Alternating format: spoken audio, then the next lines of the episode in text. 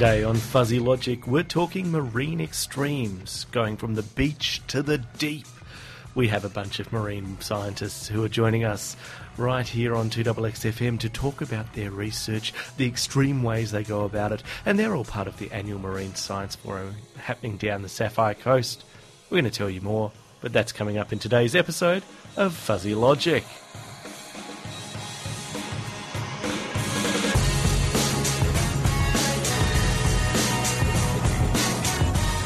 Good morning, Canberra, and welcome to Fuzzy Logic, your science on a Sunday.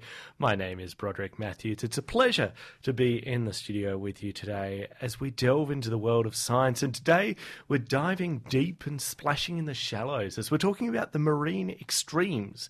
These are the different extremes of our beach environment. We have three marine scientists who are speaking at the upcoming Marine Science Forum happening down at the Sapphire Coast Marine Discovery Centre. It's an exciting time it's going to be an amazing show as we start splashing about.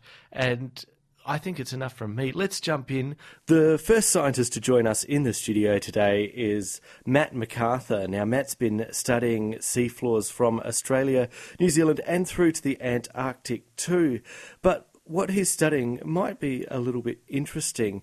So I'm going to get you to talk about that, Matt, because when we think about being under the sea floor, we think about beautiful reefs and corals and kelp gardens and large creatures, but you're not studying that at all, are you?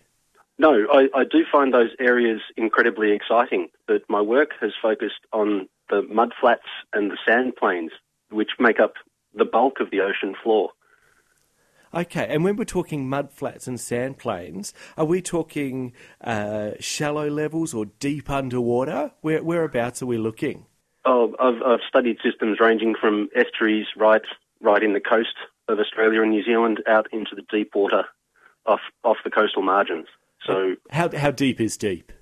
Uh, at my end of the spectrum, one kilometre is deep, but I've got colleagues that are out studying the deep trenches, and um, the the investigator is just heading off now to do some deep water work off the, co- the coast of southern Australia. It's very exciting that um, Tim O'Hara is leading an expedition out there to see what's what's going on in Australia's deep water territory. Have, have you been on the Investigator yourself? I was on its predecessor. I was on the Southern Surveyor when it was coming to the end of its its service life with the Marine National Facility.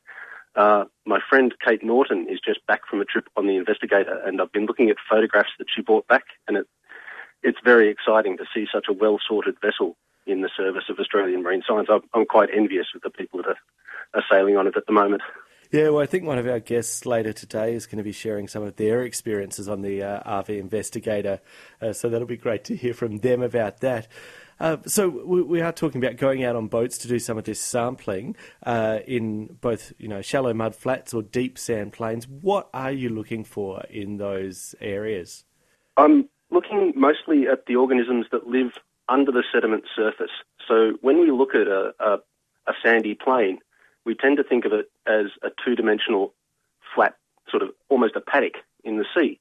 But there's a lot of life that's going on under the surface of the sediment. So organisms are burrowing into that sand, and organisms are living between the grains of sand. So a lot of small stuff, but there's so much of that habitat, and there's so much life within that habitat that you end up with this this huge fauna of often very diverse species. Uh, huge species richness, the actual number of species living there, and huge biomass, the actual volume of the organisms that make up those systems. And the smaller you go, the more you find. So at the microscope level, you can look down a microscope and see animals in the two and three millimeter size range.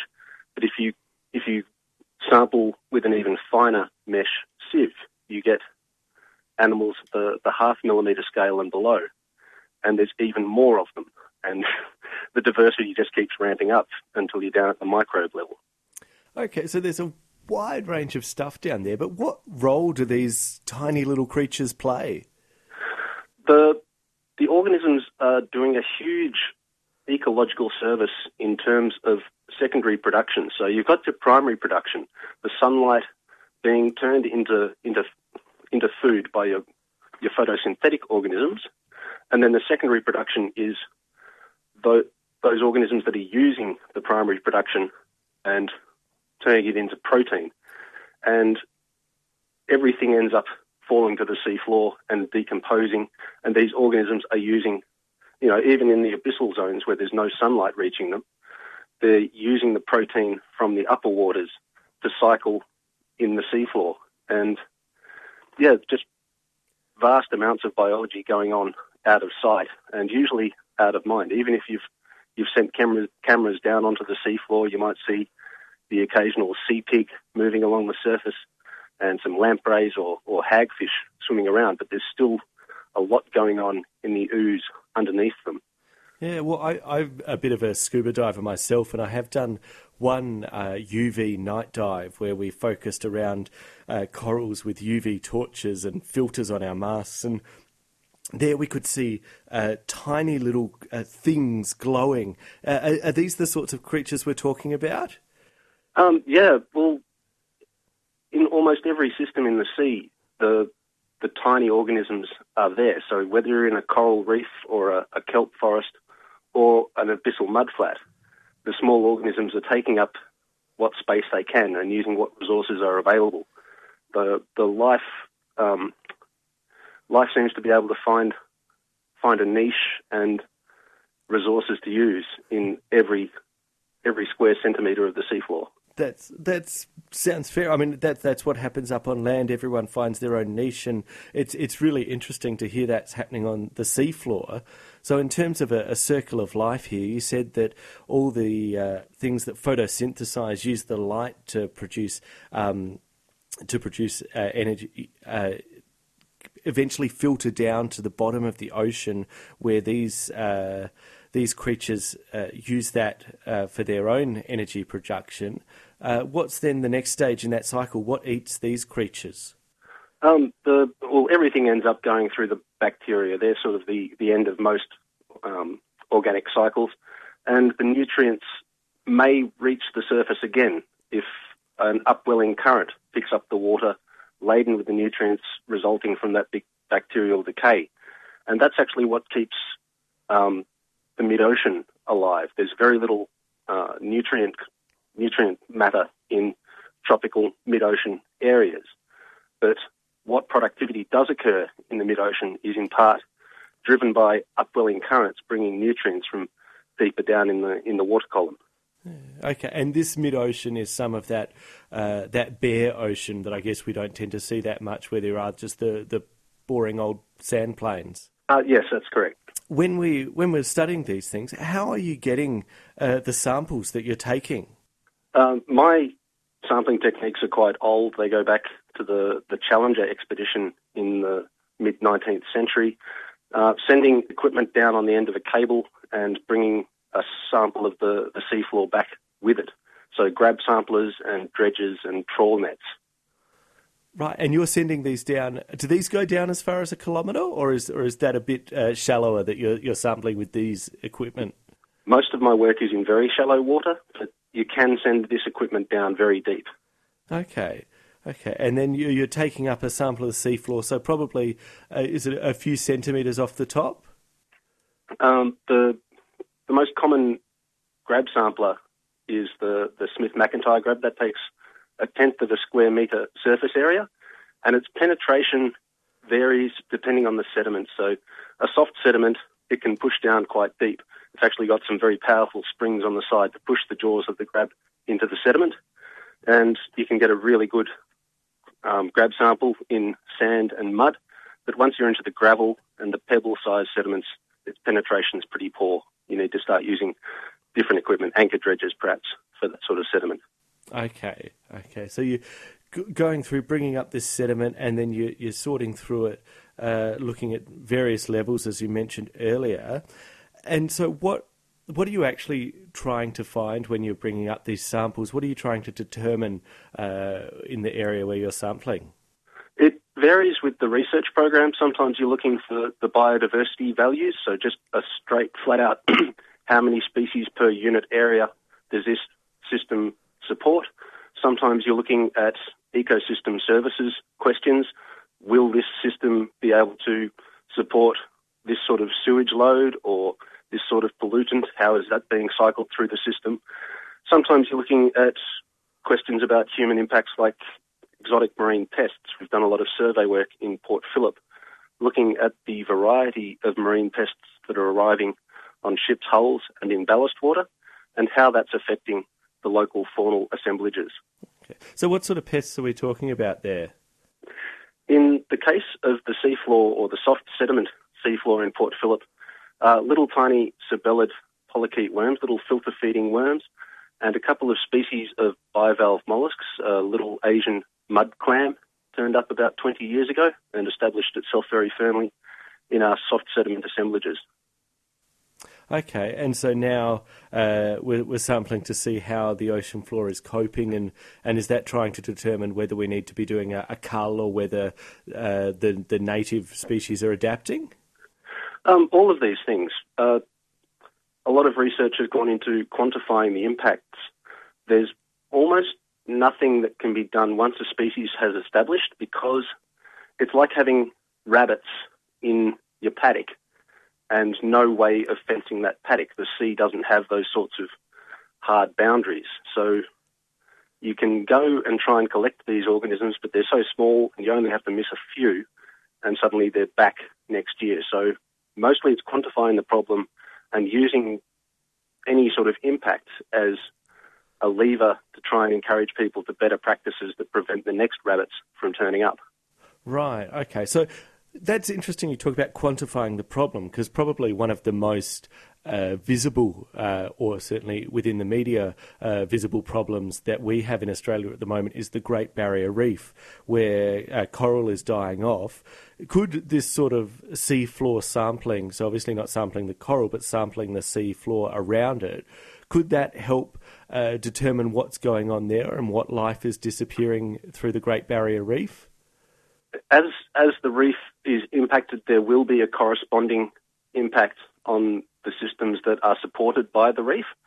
Um, I think the, the reef bleaching itself is the, the most impactful result. I think you can see it, you know, you can even measure it from the air on a clear day. You can you can see areas of reef that are being affected, and I think that's perhaps the the strongest argument that we should be doing something about the problem. Yeah, most definitely. So I guess in the, the reef we have that uh, macro scale, whereas you're looking at the micro scale where we don't have that macro available to us. That's correct. Wonderful. Okay, so we're, looking at all of that, and uh, the theme for this conference that we're going, uh, that you're going to be speaking at, is marine extremes. Uh, so we've been talking about a lot about uh, you know different areas that you've tested and what you're looking at. But what would you say, as a as a marine researcher, is the most extreme uh, situation you've been in uh, in your study? I've worked for a couple of seasons as a diver at Scott Base, the, the New Zealand presence in Antarctica in the Ross Sea, and I, yeah, I was working on a friend's research program diving under the sea ice to collect specimens and deploy experimental arrays, and it it's not as dangerous as it might sound. We we kept it very simple and adhered very closely to a, a, a strict set of safety guidelines, but just to to put on dive gear and plunge through a, a hole in three metre thick sea ice into very cold, very clear water and just be able to, to go exploring where 100 years ago people were struggling to stay alive in their tents. Um, that was quite mind blowing. That does sound very extreme. I'm assuming you're in close to zero degree water temperatures there. Yes, yeah. yes, but the, the, the modern dry suits are pretty good. You can get a good good length of dive without getting too cold. Mm. And, and what sort of creatures were you seeing under the ice there? It's it's amazing the the diversity and the colour and the, the the biomass was almost what I was accustomed to seeing around the coasts of southern New Zealand and southern Australia. The main differences are that there are no intermediate sized fish and there are no crabs. There's been some some point in the history of the glaciation of Antarctica, those those species were wiped out and they haven't been replaced. So things like the isopods, the little slaters that you, would find in your woodpile or out in your garden, the, the marine equivalents have grown very large under the Antarctic sea ice. There's a species called Glyptonotus antarctica, and it, is about the size of a mouse, and it's it's quite beautiful to look at, and it's just out in the open because there are no predatory fish that are able to tackle it. There's no there's lots of small fish, but there's nothing the equivalent of a a flathead or a snapper is going to come around and have a munch on them. And then the ribbon worms, the, the Nemertean worms that you would also find out in your garden, perhaps in, in an onion bed. They're normally only a couple of millimetres across and maybe 100 millimetres long at the outside. But in Antarctica, where there's no predators going to have a go at them, they've grown to a, a metre, metre and a half long, and about as thick as your thumb. And again, they're out in the open. They're out scavenging anything that's dead off the anchor ice. And the anchor ice itself is quite amazing. It's we're accustomed to thinking of ice being buoyant and floating at the surface of our drinks, but ice will form wherever it's cold enough for ice to form. So in the shallows around the shorelines of Antarctica, down to about 30 metres, you find these beautiful glass-like plates of ice growing on the bottom. And because they are positively buoyant, um, when they grow big enough, they'll either break off the bottom and drift to the surface or lift up whatever, whatever they're attached to, whether that's an animal or a rock. So you sometimes find sea stars or sea urchins floating past you on a, on a raft of anchor ice. just just attached along for the ride. And oh, they they end up embedded in the in the sea ice at the surface, and if they can't wriggle themselves free, they'll just starve there and drift out to sea with the sea ice when it gets blown out to sea.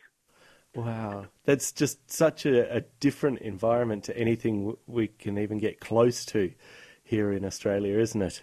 It, it is. It's there's there's a lot around the coast of Australia that I get excited about, but there, there's there's the the environments under the sea ice and the New Zealand fjords are another place that I've been. There's there's no analogue for that environment in Australia.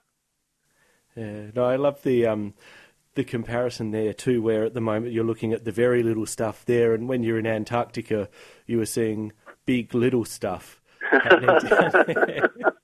it was quite a thrill because because that was the dominant sort of organism in that visual landscape, and to see them so large and so bold, they're not they're not living in fear of predators. It was lovely to see them ruling the roost for once. Yeah, wonderful. Well, thank you so much for sharing that with us, Matthew. It's uh, it's been wonderful to hear uh, of your experiences, not only with the little stuff, but uh, under the sea ice too. Oh, my pleasure. Thank you for your time. Matthew MacArthur there talking about his experience in the marine extremes. And if you want to hear more from Matthew, you can. Uh, up next weekend on June 3 and June 4 down at the Sapphire Coast. Uh, the Marine Discovery Centre there is hosting their annual Marine Science Forum, all about marine extremes. More details for that can be found on our Facebook page there, and I'll give you the full details at the end of today's show but uh, I think it's time to move straight on. Our next guest joining us on the show today is Dr. John Runcie. Now, John's joining us from the Central Coast where he operates his own uh, business now, but before that, he got his PhD in marine biology from Sydney University, then went to do some postdoctoral research in Hawaii, and from there, uh, then start, was invited to uh, the Australian Antarctic Division. And that's where I want to start with my first question, John. What could possibly tempt you from warm tropical Hawaii to the Antarctic? Well, I always had a, a dream to go to the Antarctic, and I'd applied to do that um, over a number of years. And eventually, um, the opportunity came up to go and do some work in Hawaii, which I took. And then, as these things tend to happen, um, six months into that position in Hawaii, the opportunity came to go to the Antarctic. So I was torn. I was torn. What, what did I want to do? And um, so I talked to my colleagues in Hawaii, and it was possible to arrange a project where I managed that from afar. So there's a number of staff over there who conducted that, and I went to the Antarctic, which has always been a dream, and um, it was great, a great time. Did some good science, and um, ended up going back a number of times, continuing that research.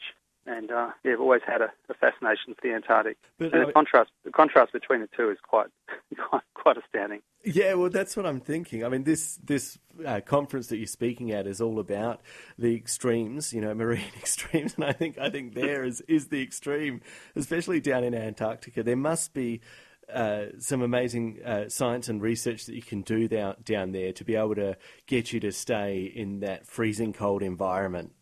Well, one of the one of the key attractions to the Antarctic for me was the ability to actually dive there. And in the Australian program, that's only in the last what I suppose it's 15 years or so we've been doing that. Um, before then, there was some diving done in the 80s, uh, but now things are so regulated that it's taken quite a, a lot of effort to continue that that facility to be able to dive down there. So, doing marine research in the Antarctic underwater uh, was um, a perfect thing for me, having done a lot of field work over in Hawaii and around here in Australia. To go and explore that new environment was an opportunity not to be missed. Well, our, our, first speaker earlier today, Matthew MacArthur, was talking about his diving in the Antarctic, and he, he was amazed by some of the uh, the smaller creatures that he'd normally see, like the ribbon worms or the um, the slater bug like creatures that are normally quite small underwater that were much larger in the Antarctic waters. What what was it that surprised you about the Antarctic? There's a species down there called Himantothallus, and that's um, that's the genus name. It's an enormous um, it's an enormous seaweed, and this this is one of the really striking aspects down there. You had this uh, a bay where there's a lot of this Himantothallus seaweed. It has a stipe or a stalk that extends about a metre from the sea floor, and then it, and the, the whole um, blade of the seaweed drops down onto the ground, and it runs for up to 10 metres. These things are huge. It's like a like an Ecklonia plant, but on steroids. It's oversized Ecklonia, if you like. It's um, and there's lots of these things. And so we did some research looking at photophysio- photophysiology of these these um, seaweeds in uh, relatively shallow water in 10 metres. And then later on, we had the opportunity to go to one of the uh, the more offshore islands down at Casey Station in the Windmill Islands, and um, just um, diving down to probably down to 20 metres. We're restricted to dive to 30 because of the Australian regulations for us. But diving at that depth at 20 metres, you could see down, and this this alga was present to at least 50 metres more like 70 metres. As many of your listeners will be aware, that the water down in the Antarctic is very clear. So being able to see to the sea floor um, at 70 metres depth is not difficult down there. And so this, this alga is not only um, abundant in shallow water, it's abundant in very deep water as well. And it's just a fabulous place to, to see things marine plants seem to be uh, taking a big focus of uh, both your research and your, your work now. Um, and you're talking about seeing those alga uh, in, in really deep waters. Now, that's quite surprising for algae, isn't it? Because normally plants rely on the process of photosynthesis or, or getting sunlight to them. Uh, so, is it surviving there because of the super clear water, or is there something else going on? Well, that's that's partly what we've been looking into. These seaweeds cope with a very changing light environment over a year. In the winter, in the locations that we dived and saw these very deep um, Himantothallus, in the winter that's covered in sea ice. And as you know, in winter there's less light.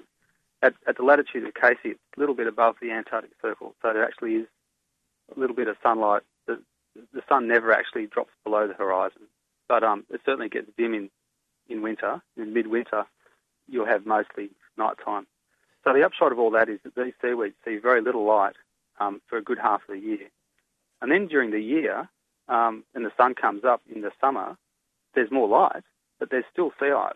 So the sea ice tends to break out earlier out, out, out to the outer islands, the offshore islands, and it breaks out later on the inshore islands. These seaweeds cope with a fair amount of light in summer, and especially during the time when the sun is at its highest in, um, in late December. But what happens is, and this is um, results of some of the research that we did, and we published this in uh, Global Change Biology, I think it was, the period of water clarity tends to um, drop very quickly. So what happens is the sea ice breaks out, at least on the inshore location. After the sea ice is broken out, you've got a very clear water for maybe four days. And then we were seeing large high density phytoplankton blooms occurring. And so what that means is you've got a four day window of very, very bright light at a depth. And then a lot of that light is attenuated by all the, all the, um, the phytoplankton coming in. So essentially these, these plants, they not only cope with a lot of darkness over most of the year, but when they get their really bright light, they only get it for a very, very short window. It might only be a week or four days or so. Okay, so that's seeming to me like it's uh, it's not really getting the the ex- huge amounts of sunlight that we might expect in super clear water. So, how are these uh, plants surviving at this depth? What adaptations have they made? They store. They they just crank. They just go really hard in terms of their photosynthetic activity during um, high light periods, and they put away um, storage products, and then they feed on those storage products during the winter. The Antarctic waters are unique in that there's a lot of nutrients down there, as opposed to, to, to other polar parts of the world in the north. So in the Antarctic, you've got high nutrient concentrations in the water, in the coastal waters. The plants have a lot of sunlight for a fairly short period of time, so they go as hard as they can to store as much material inside them, and that'll keep them going over the winter. So it's almost like a, a bear hibernating. Very much, yeah, yeah. So some of these seaweeds can actually survive um, over over a summer where the sea ice doesn't break out. And so there's been some work done at McMurdo, which is further south, below the um, Antarctic Circle, south of the Antarctic Circle. And those seaweeds have been found in locations where the sea ice didn't break out for for the previous season, so they've been in the dark for quite a while. So, so when it's um, in summer, you can imagine the sea ice is on the sea. It's maybe two metres thick or 1.6 metres. But if you've got a lot of snow on that sea ice, which is quite often the case, then um, the light is reduced considerably. You got much darker. So some of the diving we did down at Casey, where there was a lot of snow on the sea ice, you'd need a torch. It was so dark. This is in um, this is in summer, but um, it was very very dark. So a combination of sea ice and snow, and if that doesn't break out in one summer, then that seaweed that's down the bottom has experienced a very limited amount of light, a light budget, over that two year period. And yet they still survive. That's just mm. amazing. Mm. And so, are there applications for this for above ground plants, for plants that humans can feed on? That's a good question. So, all, all plants behave differently. It'd be interesting to see if some of the, the plants that we find useful for us or, or that we know are useful for ecosystems have an ability to cope with very low light levels there's a lot of plasticity in plants. Um, within a, with, even within a species, different individuals can behave and cope with quite different environments. So whether we want to find plants which can adapt very well, or whether we want to see if we can manipulate plants to help them adapt, these are these are questions we should address.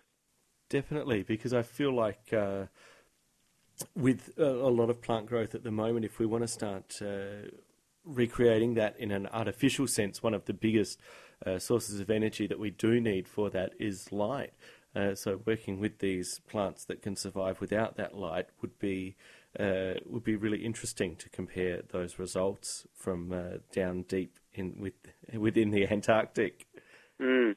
Some of the other work that, that I've done over in Hawaii was related in a similar way, in the sense that we looked at seaweeds which are very very deep and that sort of ties into the picture about how seaweeds use light. So we're looking at seaweeds down to as deep as we could get them at that location, which ended up being at least 200 metres. Okay, and so when we're looking at these deep seaweeds too, what sort of life are they supporting, either in the Antarctic, in the, in the cold, deep water, or, or over in the deep, deep depths of the Hawaii waters? Well, it's diverse. It's quite a diverse environment um, animals don't need light, so they can they can go you know way deeper than it, the, than the um, the light limit, if you like. So in the Antarctic, um, there was lots of invertebrates in some of the the Desmarestia, for example, another genus down there, sort of more furry, lots of amphipod type animals in there, lots of invertebrates underneath the canopy, as you'd find in a temperate environment um, on the east coast of Australia. It is similar down in the Antarctic and, and also similar in Hawaii. As soon as you have some um, topographic complexity, you have some habitat for these small organisms to live, then you will find lots of them. And that's what I've, I've seen in both locations. For example, in Hawaii, um, you have these, these uh, reefs, old reefs which have been submerged, I presume, and they're uh, like flat tabular rocks with um, undercut, and there's caves underneath. And there's always these little fish, fish all over the place going through here. And then if you look down in amongst the seaweeds themselves, then you can find lots and lots of little invertebrates in there. So the, the complexity in these environments is amazing. And the more complex it is, the more um, the more physically complex it is, the more habitat it provides, the more little organisms you'll get, and and they're the bottom parts of the food chain. It's almost like a, a build it and they will come. If the plants grow, it'll bring along more with it. That's right. That's right. Yeah. Yep. And so the, the animals can actually use the plants as a, as a source of food, but also as a source of protection and, and habitat, habitat being protection largely. And so when we're looking at these depths, what stresses is a human impact having on uh, these these plants down there? Are we is our impact descending that low in the water? Oh yeah, yep, yep. So so going um, well, the simplest at the simplest point in Hawaii, down at about oh, 140 metres, there's a plastic bag. Down at 100, 140 metres. Yep, just a plastic bag, you know, kicking along the bottom. Wow. And there's a bit of an old fishing rod, and there's this and there's that. There's bits of rubbish that are just down there, and so you know we we see this rubbish down when we go diving or snorkeling around the coast here in eastern Australia. But you know, all over the world, there's just little bits of rubbish that just go down to the bottom and they sit there. And, and as we know, animals tend to eat them, they suffocate, or they they um, they starve to death. It creates all sorts of problems. So that's that's the first level. That's the most obvious physical problem that humans are creating in, in these waters. The other aspect is relating back to that, that short window of time that we have in the Antarctic where those deep seaweeds are using as much light as they can to enable them to survive over that winter when there's no light. So if we, what we've found, what we've found is that the the sea ice breakout time is actually um, occurring earlier. And this is quite an interesting interesting point. As the sea ice um, breakout time happens earlier, then that more or less four day window where the phytoplankton haven't bloomed yet and you get the most amount of light. You really want that four day window to be at the time when um, the days are the longest. So around the, what is it, 21st of December, something like that. Yeah, that sounds like the summer solstice. Exactly, yeah. Yep. So what happens is, since the sea ice is breaking out earlier in the year, and this is an observation we've made over the last, I think it's over the last 20 years, it's become apparent. But we've done some work, some work has been done down the Antarctic Division at Casey looking at sea ice breakout. And I think it's fairly clear that it is getting breaking out earlier. So therefore the days are getting shorter. Because the breakout time maybe 10 years ago, um, now it's, I can't remember how many days it's, it's, it's, it's going back, but essentially the days are shorter. So if, if our influence on the climate is causing the sea ice to break out earlier because of a change in, in atmospheric temperature, for example, then the flow on effect of that is not as much light as getting down to these deep water algae as would normally be the case. The consequence is they don't get as much light as they normally would. Hmm. And when you only and, get light for four days of the year, a, a, few hours can make a huge difference, I'm guessing. Exactly, makes an enormous difference. And so the consequence of all of that is that the lower depth limit of these deep water algae should start to rise. They should start to shallow, become become less deep, which means they've got less um, less habitat essentially to cover. So there'll be less less deep water um, macroalgae and less deep water macroalgal habitat for all the other organisms that use those algae, and that's in the Antarctic. In the Hawaiian system, it's quite different. The um, the location where we did the submersible dives is um, off an island called Molokai, and uh, there's a lot of sedimentation coming off Molokai. And so a lot of silt and sand and stuff comes off that reef, over the reef and into the sea. And essentially these, um, the third finger, which was a, a geographical feature we dived on, uh, has a lot of silt, lots of silt.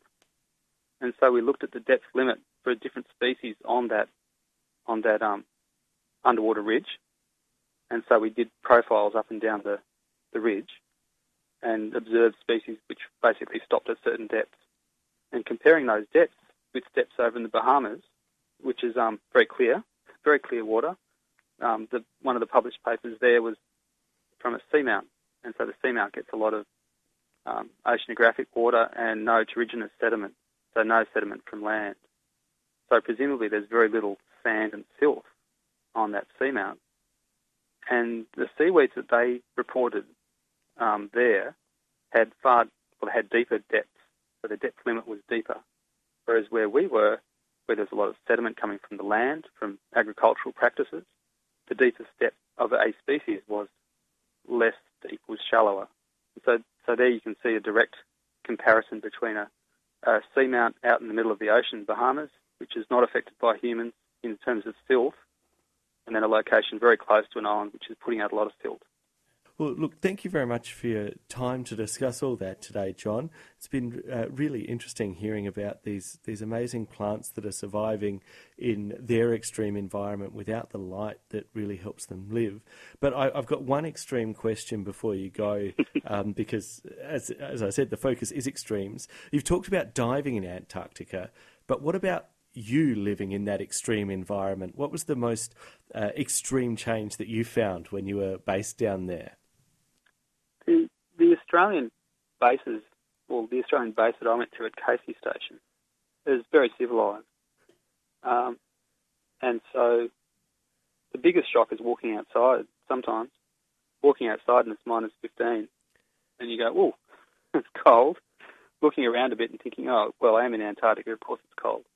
And then you become accustomed to it, and in 10 minutes you've forgotten about it.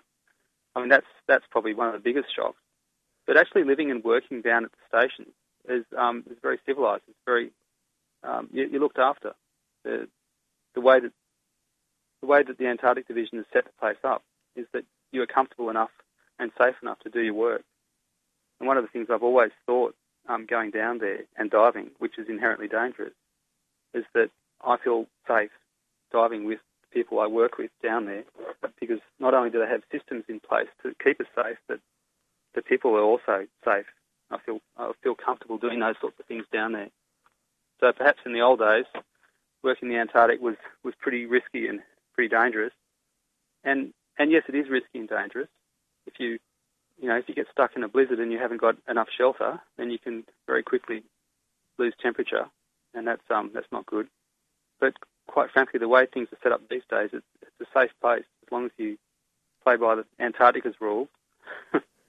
then um then you've got it you can have a good experience and and and be be well. It almost sounds like a nice place for a holiday, the way you put it. Mm. Mm. well, look, thank you very much for sharing with us today, John, and joining us here on Fuzzy Logic. Oh, it's been a pleasure. Thank you.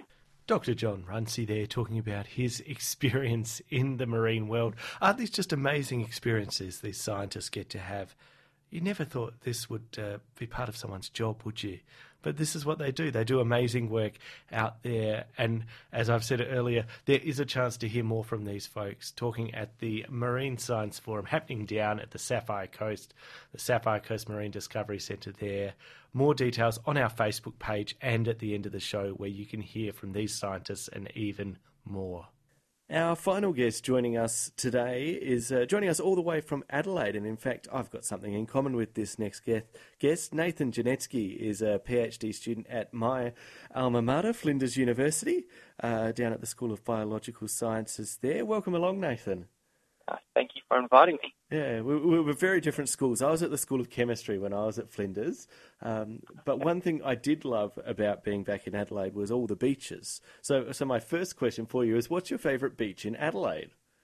Well, we could actually go for a bit of an interesting story about beaches. Yeah. I only moved to Adelaide uh, in 2009, and I'd actually never been here before then. Um, so when I actually started my honours, um, which was my sort of independent, or my first go at an independent research project, I actually had to put some boulders down on various beaches to see what sort of uh, animals uh, prefer the different types of rock off the boulders. Um, and, and never having been to Adelaide, I actually put them down on Maslin Beach, um, which, which for the listeners who wouldn't know is actually a nudist beach. Um, but because I actually put them out in winter, the, the beach was deserted. Um, and I had no idea what was going on. So when I turned up again the following summer, I couldn't believe what was going on. And I found you know, my, my boulders surrounded by really was just sort of naked old men in particular. uh, I, I feel like that was the uh, the office prank on the new scientist. well, they actually let me sort of pick where I wanted to put them. Um, what I didn't realise was that Maslin Beach sort of had two entry points, and I picked the wrong one. Um, if I'd gone around the other side, it was the non-nudist section. Uh, not being a local, I wasn't aware of that, and sort of made a bit of a meal of it, really. Indeed, indeed. Well, it makes a good story. Well, and the interesting thing about Maslins is it is a, a, a beautiful area through there with amazing rock formations. Was that why you had chosen that area? Uh, yeah, so the, the limestone from Maslins Beach was one of the rocks we were looking at. We were trying to see whether um, or invertebrates preferred limestone or siltstone as, as a habitat type. Um, so that's why we actually picked Maslins uh, as one of the sites to look at. But I just didn't realise uh, what else Maslins was actually used for, unfortunately, until it was a bit too late. yeah, and you can't you can't change it once you've got them sitting there for six months. You don't want to have no, to move especially it. not with honours. It only goes for nine months. So you sort of you sort of you know stuck with what you've done. Yeah, indeed, indeed.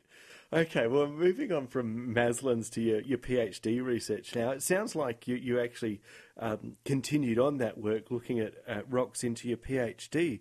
So, yeah, kind of give us the, the overview of your research now. Um, so it's a little bit more applied, a little bit more focused moving forward. Um, so we started to find some very uh, interesting patterns uh, from honours, and we sort of wanted to build upon that. So we continued that same experiment. So I still use Maslins Beach as a site uh, all these years later, um, but we look at sort of longer term responses to rock type. Um, so rather than just leaving them out on the seashore for three or four months, we did in honours. We see um, what's living on them five or six years later down the track um, to see whether that we get sort of different responses over time. Um, we've also done a lot of stuff using thermal imagery to start to sort of understand how the, the or how different rocks have different temperatures first and foremost, uh, and then how the plants and animals that live on those rocks actually respond to their temperature. Okay, so rocks having different temperatures, is that just because of the, the nature of, of different rocks have different minerals, different chemicals inside them, so they absorb heat in different ways? Yeah, um, so we've sort of found that there's a few different factors involved here. Obviously, some rocks are very different colours. Um, so some are much paler, others uh, much darker, so that affects how much heat they reflect and absorb. Uh, but also some rocks contain a, a, lot of metallic compounds, things like aluminium and iron, and they tend to be a lot hotter than rocks that lack aluminium and iron, for example. Okay. Yeah, that used to be one of my favourite things down at Brighton Beach, which was my local. Uh, was yeah. when the sun would set and it would start to get a bit cold. You'd go to the rocks at the back of the beach, and they'd still be warm from the sunlight and still exuding a bit of heat, so you could stay warm after the sun had set on the beach, which was lovely. Um, yeah. But in this case, you're looking at the temperature of the rocks, and so are you looking at creatures that are trying to keep warm on those rocks, or are they heading towards the cooler? Uh, well, so what we've actually tried to do, first of all, so we've measured the different rocks. What we've found is that each rock has its own specific temperature. Uh, and then what we've actually gone out to try and do is figure out well, what does that temperature actually mean for the animals which would use that rock as a habitat. So I've actually focused at this stage on just three species of grazing snail. Um, we've picked those snails because they're the most easy to find, so we get a lot of data for them. And what we actually find for those three species of snail is that they try and avoid the heat. Because if you're a snail, you like to stay sort of wet, you like to stay cool. It's not good to get hot and dry. Um, so what we're finding is that those snails are actually responding to temperature by moving away from the hottest parts of the rock and trying to find some of the coolest parts because that's really their best chance of survival.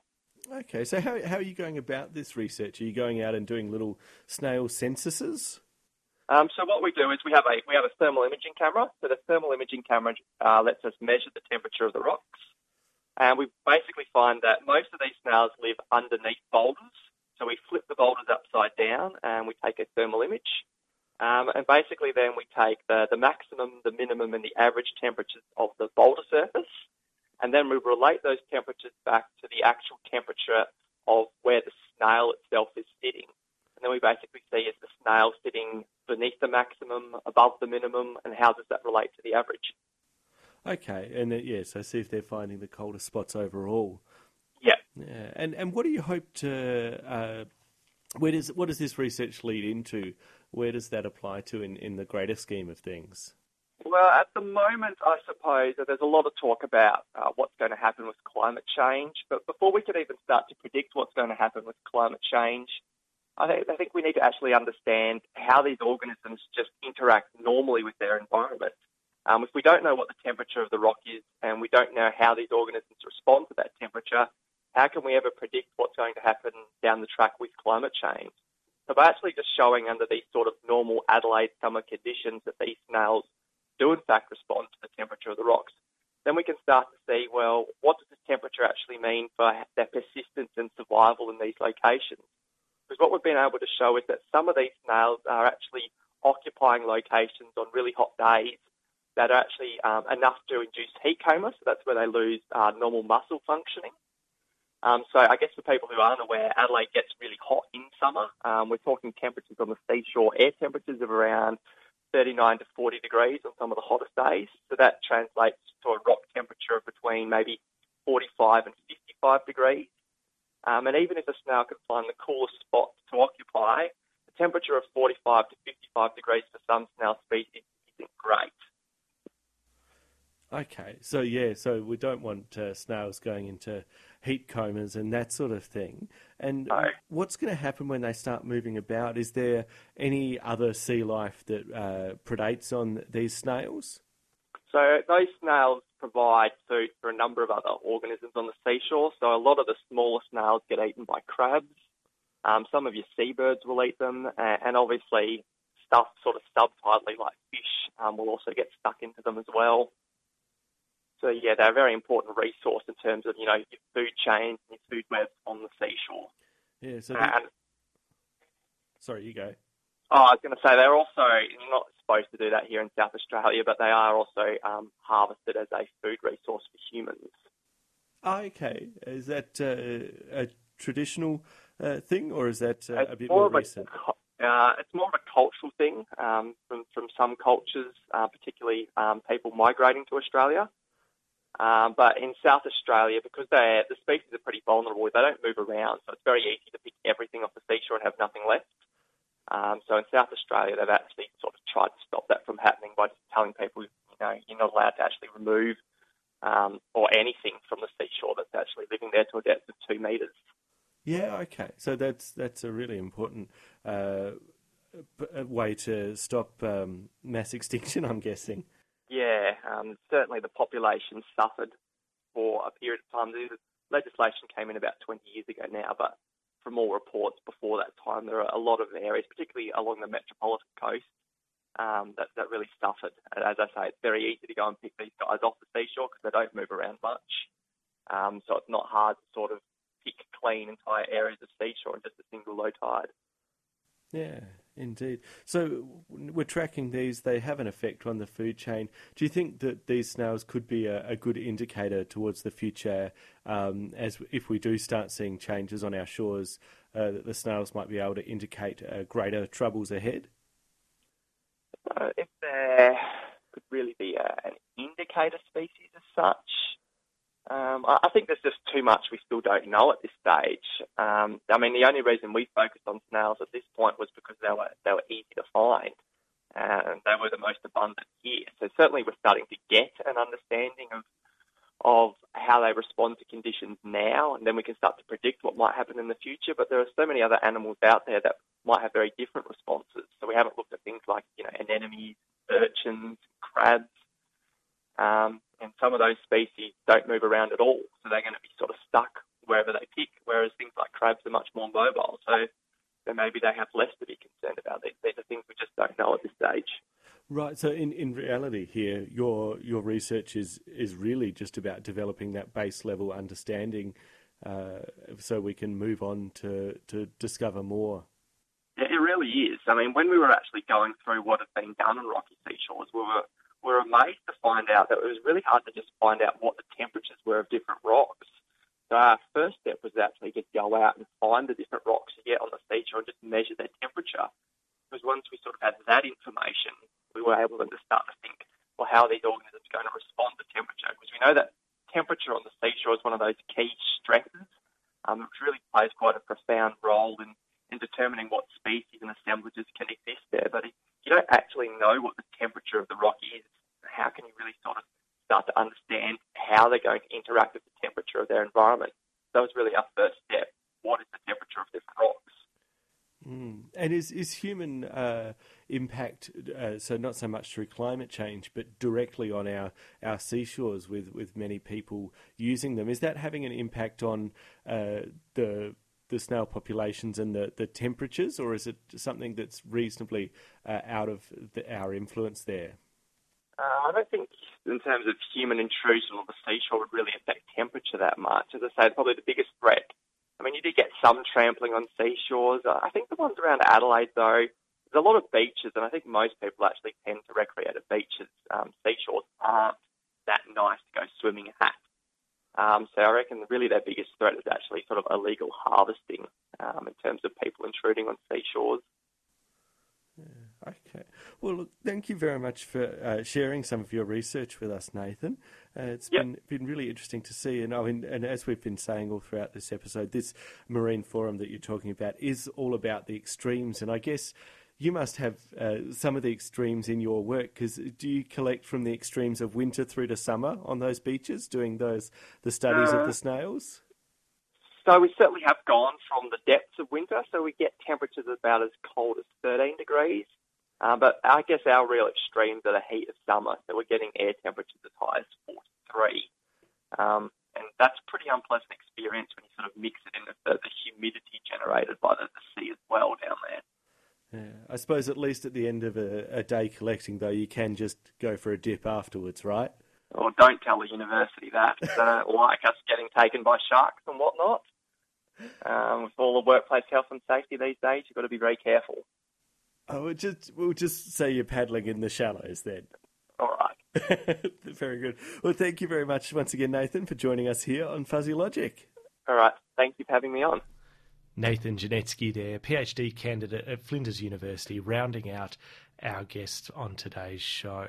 It has been a wonderful show talking marine science. I always love diving under the water because it's a world we just can't see from above. And if you want to dive in further and find out more about it, then you can at the Sapphire Coast Marine Discovery Centre's annual Marine Science Forum. It's happening June 3 and 4, so that's Saturday and Sunday next weekend down at the RSL Club in Merimbula. If you want to book, uh, you can search for Sapphire Coast Marine Science Forum or head to the Fuzzy Logic Facebook page where I've posted all the details on there. You can still buy tickets, they are available. Lunch and snacks included in the forum. It's great value, only $40. So go and check it out, and you can really get more involved in this marine science and the marine world. That is kind of Canberra's coast down at the Sapphire Coast Discovery Centre there. Well, that wraps it up for another episode of Fuzzy Logic. Thanks again to all our speakers for joining us here. My name is Broderick Matthews, and we'll catch you right here on 98.3 FM 2XX Community Radio next week for Fuzzy Logic, your science on a Sunday.